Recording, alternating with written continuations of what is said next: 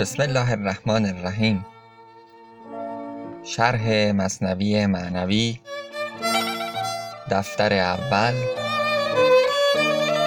بیان آن که کشتن و زرد دادن مرد زرگر به اشارت الهی بود نه به هوای نفس و تأمل فاسد.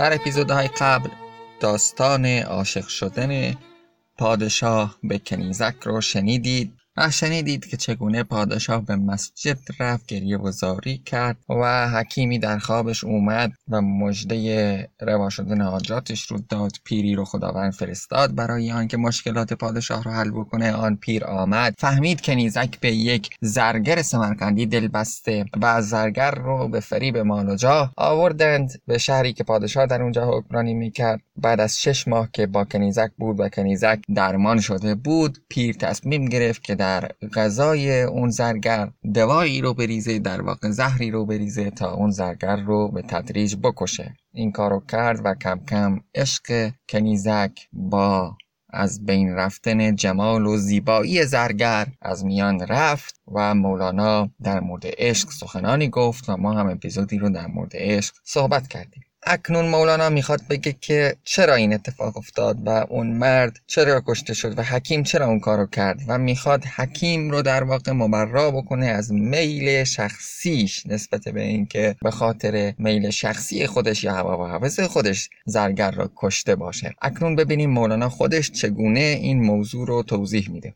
کشتن آن مرد بر دست حکیم نی پی امید بود و نیز بیم او نکشتش از برای طبع شاه تا نیامد امر و الهام اله. حکیم که اون مرد رو کشت به خاطر که امید به یک سود و منفعتی داشت یا میترسید از چیزی که نکشت برای طبع شاه اینجا طبع که معنای متفاوتی داره در اینجا به معنای رغبت و میل هست یکی از معناهای دورش شاید. اون نکشتش از برای طبع شاه یعنی به خاطر میل شاه به خاطر اینکه شاه دلش می‌خواست. نه به این خاطر اون نکشتش بلکه به این خاطر اون کشته شد که خداوند به او الهام کرد که باید کشته بشه.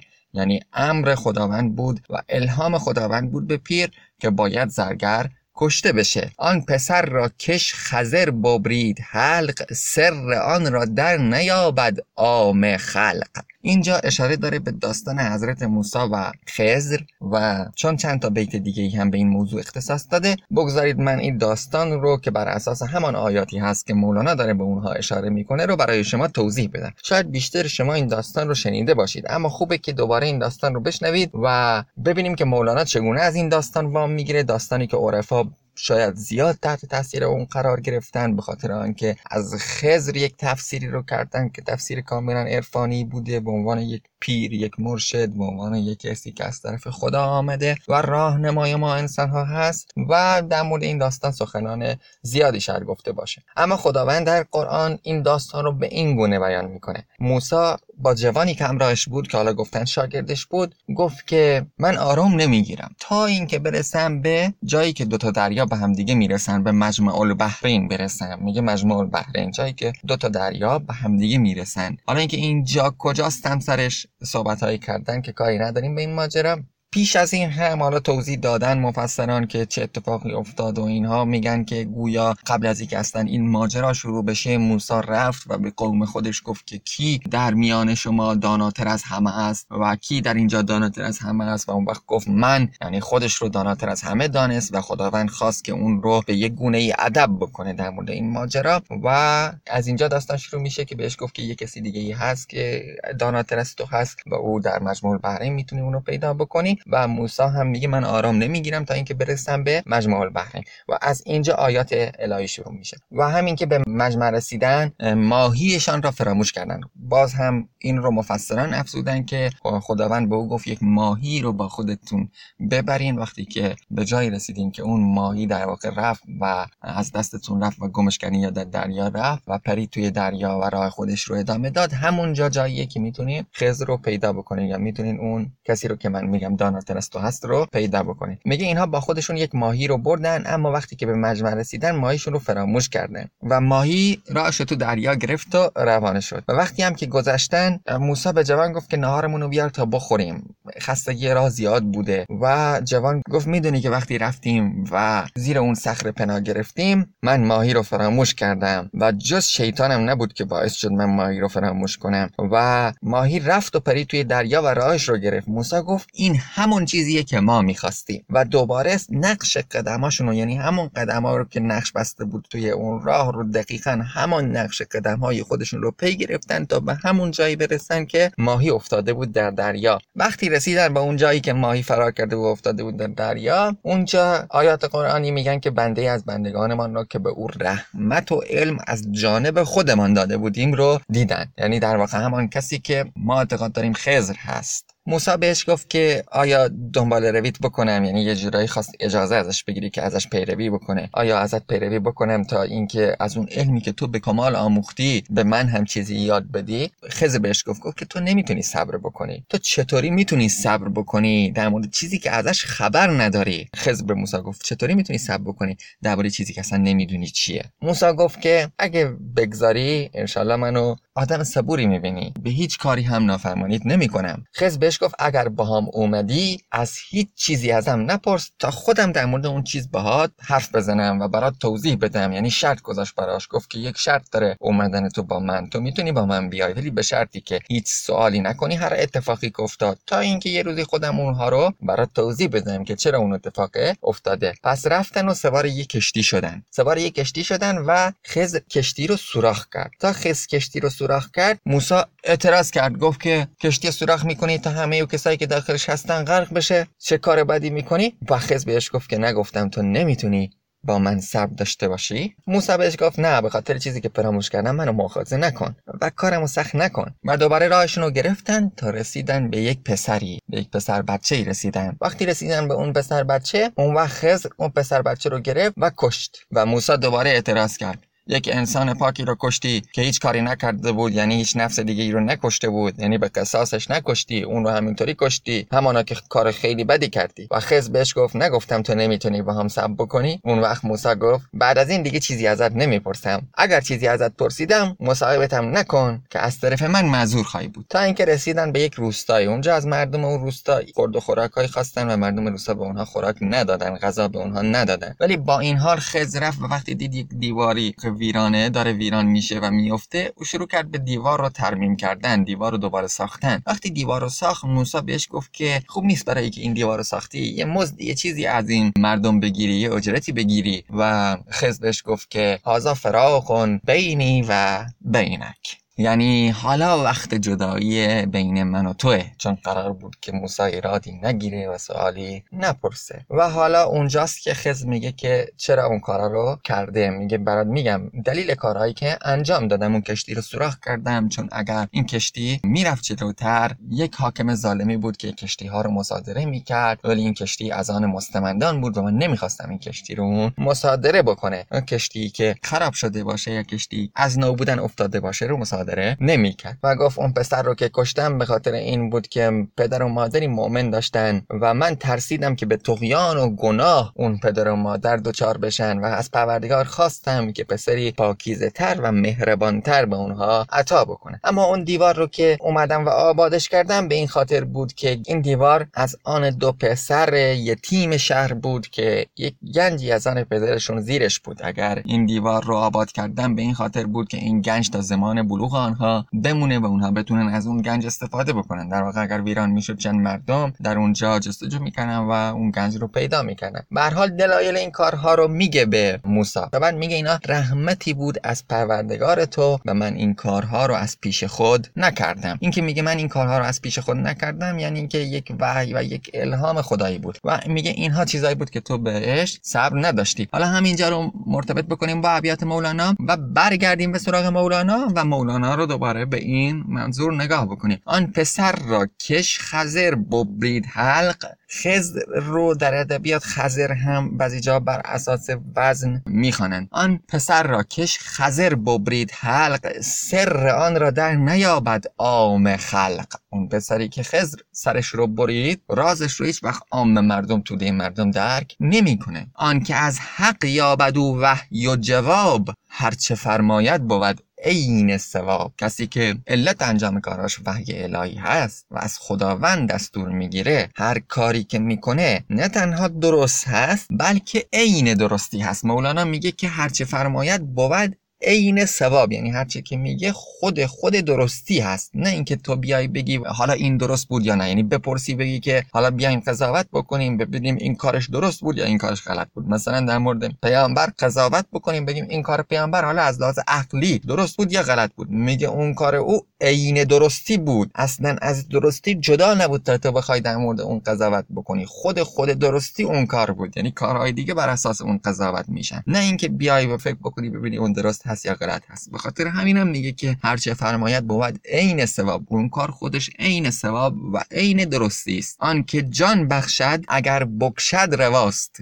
نائب است و دست او دست خداست. اون کسی که جان میده اختیار داره می‌تونه جان هم بگیره. و او نائب خداست نماینده خداست. دستش هم دست خداست. اینکه دستش دست خداست گفته شده اشاره داره به این آیه قرآن که میگه ان الذین یبایعونک انما یبایعون الله کسانی که با تو بیعت کردند همانا با خدا بیعت کردند. و دست خدا بالای همه دستاست. ید الله فوق ایدیهم. این آیه اشاره داره به صلح حدیبیه و عهدی که به عهد رضوان و پیمانی که به پیمان رضوان معروف هست که وقتی که در سال ششم هجرت پیامبر و یارانش خواستن از مدینه که دیار اصلی اونها نبود. یک زمانی به خاطر آنکه مشرکان آزار و اذیت می‌کردن آنها رو مهاجرت کرده بودند و به اونجا اومده بودن خواستن از اون شهر دوباره بیان مکه و صرفا هم به خاطر زیارت خانه خدا و تواف کعبه بیان و به مکه برگردن. وقتی که داشتن می اومدن به سمت مکه مشرکان مانع ورود اونها به مکه شدن. همینجا بود که پیامبر زیر یک درخت نشست به اون درخت تکیه داد و گویا به یارانش گفت که هر کسی به اندازه ای که می‌خواد بیاد و با من بیعت بکنه. و اونجاست که هر کسی میاد و با جان و مال خودش با پیامبر بیعت می‌کنه و سر جان و مال خودش با پیامبر پیمان میبنده.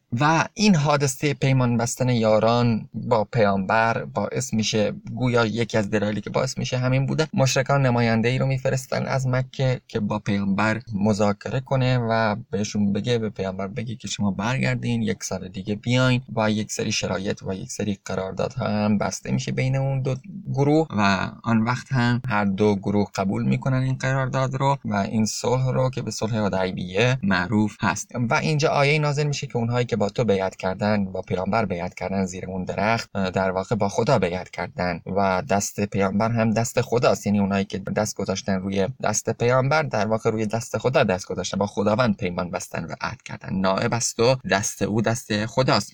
همچو اسماعیل پیشش سر بنه شاد و خندان پیش تیغش جان بده. که حالا اشاره داره به داستان حضرت ابراهیم و اسماعیل که قوم یهود میگن اون اسحاق بود مسلمان ها میگن اسماعیل بود. به حال یکی از پسران ابراهیم که ما اعتقاد داریم اسماعیل بود آمد و برای تعبیر خواب ابراهیم که قرار بود پسر خودش رو سر ببره راضی شد و آمد تا سرش بریده بشه و پیش تیغ ابراهیم تیغ خدا بود در واقع جسم و جان خودش رو قرار داد. تا بماند جانت خندان تا ابد همچو جان پاک احمد با احد. مثل اسماعیل جان خودت رو اینطوری فدای راه خداوند بکن تا اینکه جان تو همیشه خندان بمونه. مثل جان پاک احمد پیامبر با خداوند احد که همیشه جان او این گونه هست با خداوند.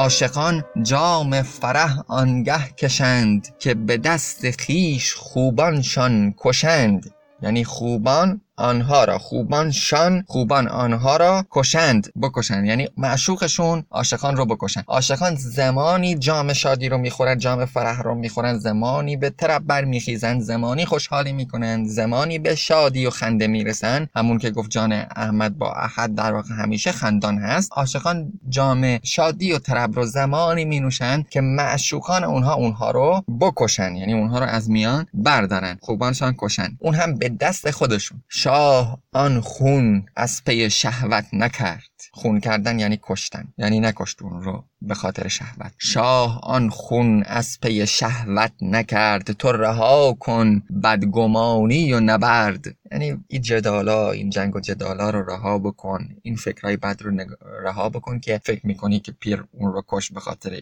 شهوت یا هوس خودش. تو گمان بردی که کرد آلودگی در صفا غش کی هلد پالودگی؟ تو فکر کردی که اون کار ناروایی کرد. در حالی که یا آلودگی کرد در حالی که کسی که صفای کامل داره کی ناخالصی بهش راه پیدا می‌کنه. غش به معنای ناخالصی اینجا. کی بهش راه پیدا می‌کنه؟ کسی که خودش صفای کامل هست. ناخالصی بهش راه پیدا نمی‌کنه. در واقع خود اون صفا هست که نمی‌گذاره این ناخالصی درش راه پیدا بکنه. بهر آن است این ریاضت وین جفا. تا برارد کوره از نقره جفا. میگه که این ریاضت و این در واقع ریاضت معنای بدل کردن صفات بعد طی یک فرایند سختی دادن به تن و سختی دادن به زندگی در اشخاص و تبدیل اون صفات بعد به صفات نیک هست و البته به معنای ستوربانی هم استفاده شده بوده. به هر حال اینجا به این معناست که این بیمهری این جفایی که ما حالا می‌دونیم این به این خاطر نبود که ریشه در هوا و هوس و میل و هوسی داشته باشه که مثل آلودگی میمونه در یک صفا یا مثل یک غش و یک ناخالصی میمونه در اون صفایی که وجود داره. بلکه به این خاطر بود که مثل کوره که نقره رو درش می‌ذاریم تا بتونیم نقره خالص رو به دست بیاریم و وقتی که این کار رو می‌کنیم یک سری کف اطراف اون مایه درست میشه یک سری آلودگی ها یک سری ناخالصی ها میاد بالا و اونها رو باید برداری تا بتونی نقره خالص رو استخراج بکنی. این ریاضت و این بیماری این هم به خاطر این استخراج نقره خالص بود. در واقع برای به دست آوردن اون خالصی بود. جفا به معنای خاشاکی است که روی سیل میاد یا به معنای کفی است که روی آب میاد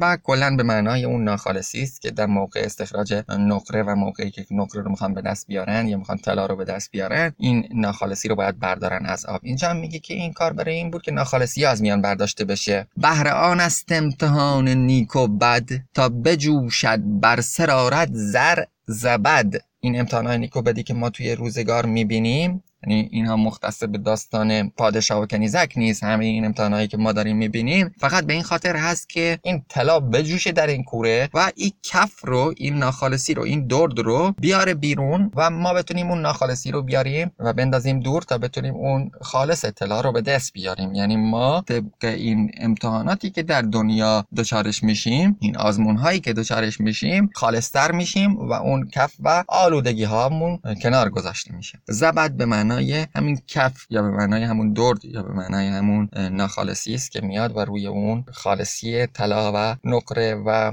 ما چیزها رو میپوشونه. اون آلودگی رو باید برداریم تا بتونیم به اون خالص اون چیز برسیم. گر نبودی کارش الهام اله او سگی بودی دراننده نشاه.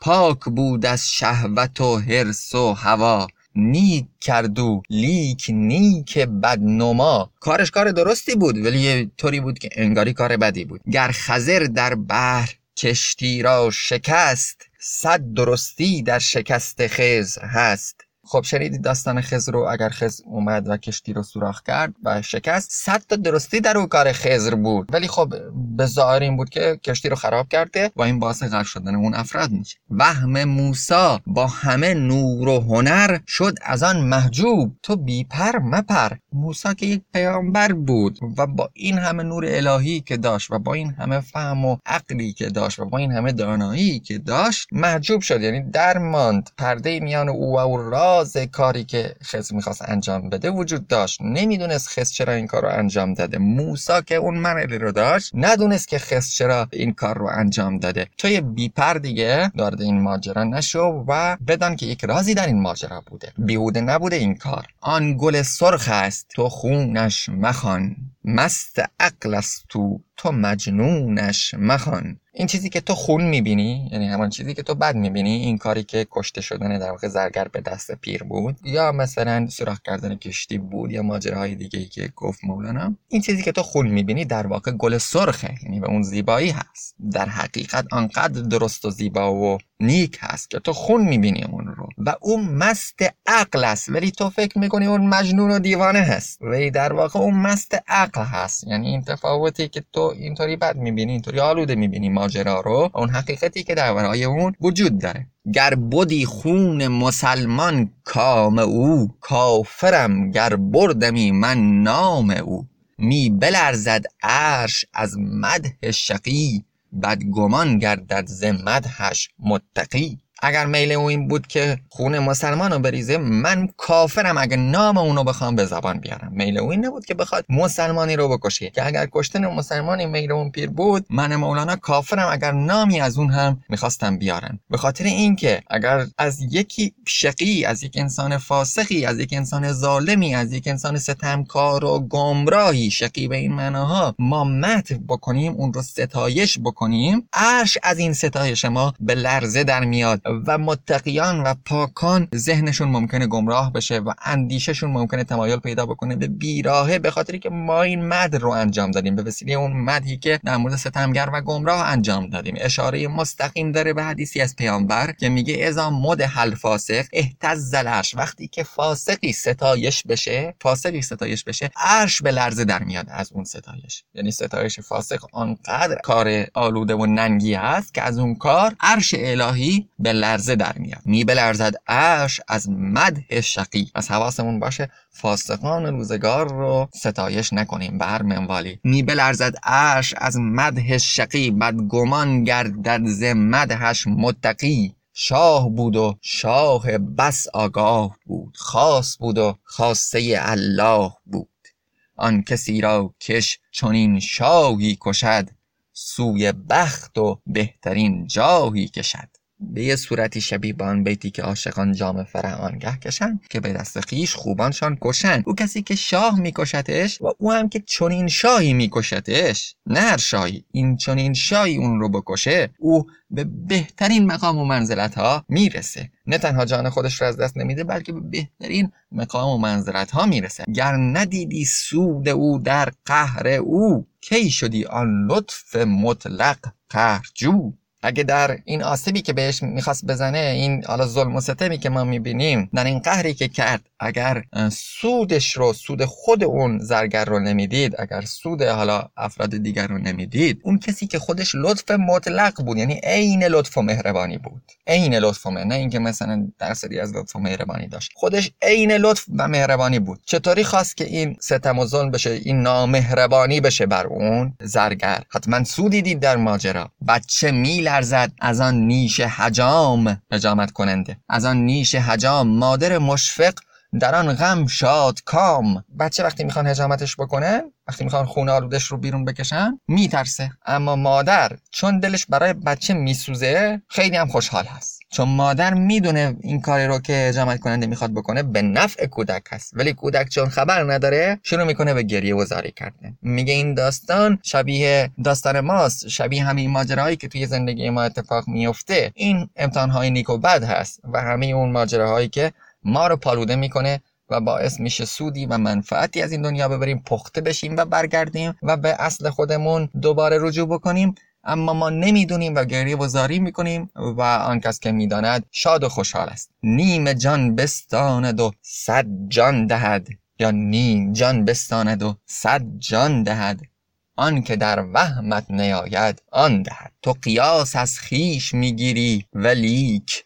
دور دور افتاده ای بنگر تو نیک. این نیمه جان ما رو اگه بگیره صد تا جان میده و اون چیزی هم که اصلا ما فکرشو نمی کنیم به ما میده. که خداوند گفته ما به بندگانم چیزی رو میدم که اصلا چشمشون اون رو ندیده گوششون نشنیده گوششون نمیشنوه. و منظور اون چیزی که در وهم اونها نیست رو من به اونها میدم و اینجا مولانا داره اشاره می‌کنه به این گفتارگویا و تو قیاس از خیش می‌گیری. قیاس یک معنای منطقی داره به معنای اینکه وقتی دو مقدمه باعث بشه نتیجه در واقع به وجود بیاد و اون نتیجه حاصل ارتباطات دو تا مقدمه با هم دیگه باشه و ماجرای دیگه رو ما قیاس مینامیم. اینجا به اون معنا قیاس نیست. قیاس به معنای عادی مقایسه هست و این قیاس به معنای مقایسه در فقه هم کاربرد داره در همون دلیل قیاس برای برداشت احکام دینی در فقه. حالا کاری به این ماجرا نداریم. بعدا مولانا خودش واضح در صحبت می‌کنه و ما وارد این ماجرا که قیاس چیست میشیم. ولی با این حال همینجا همین قدر کافی است که قیاس یعنی مقایسه. تو خودت رو مقایسه می‌کنی با اون بزرگان و به خاطر همینم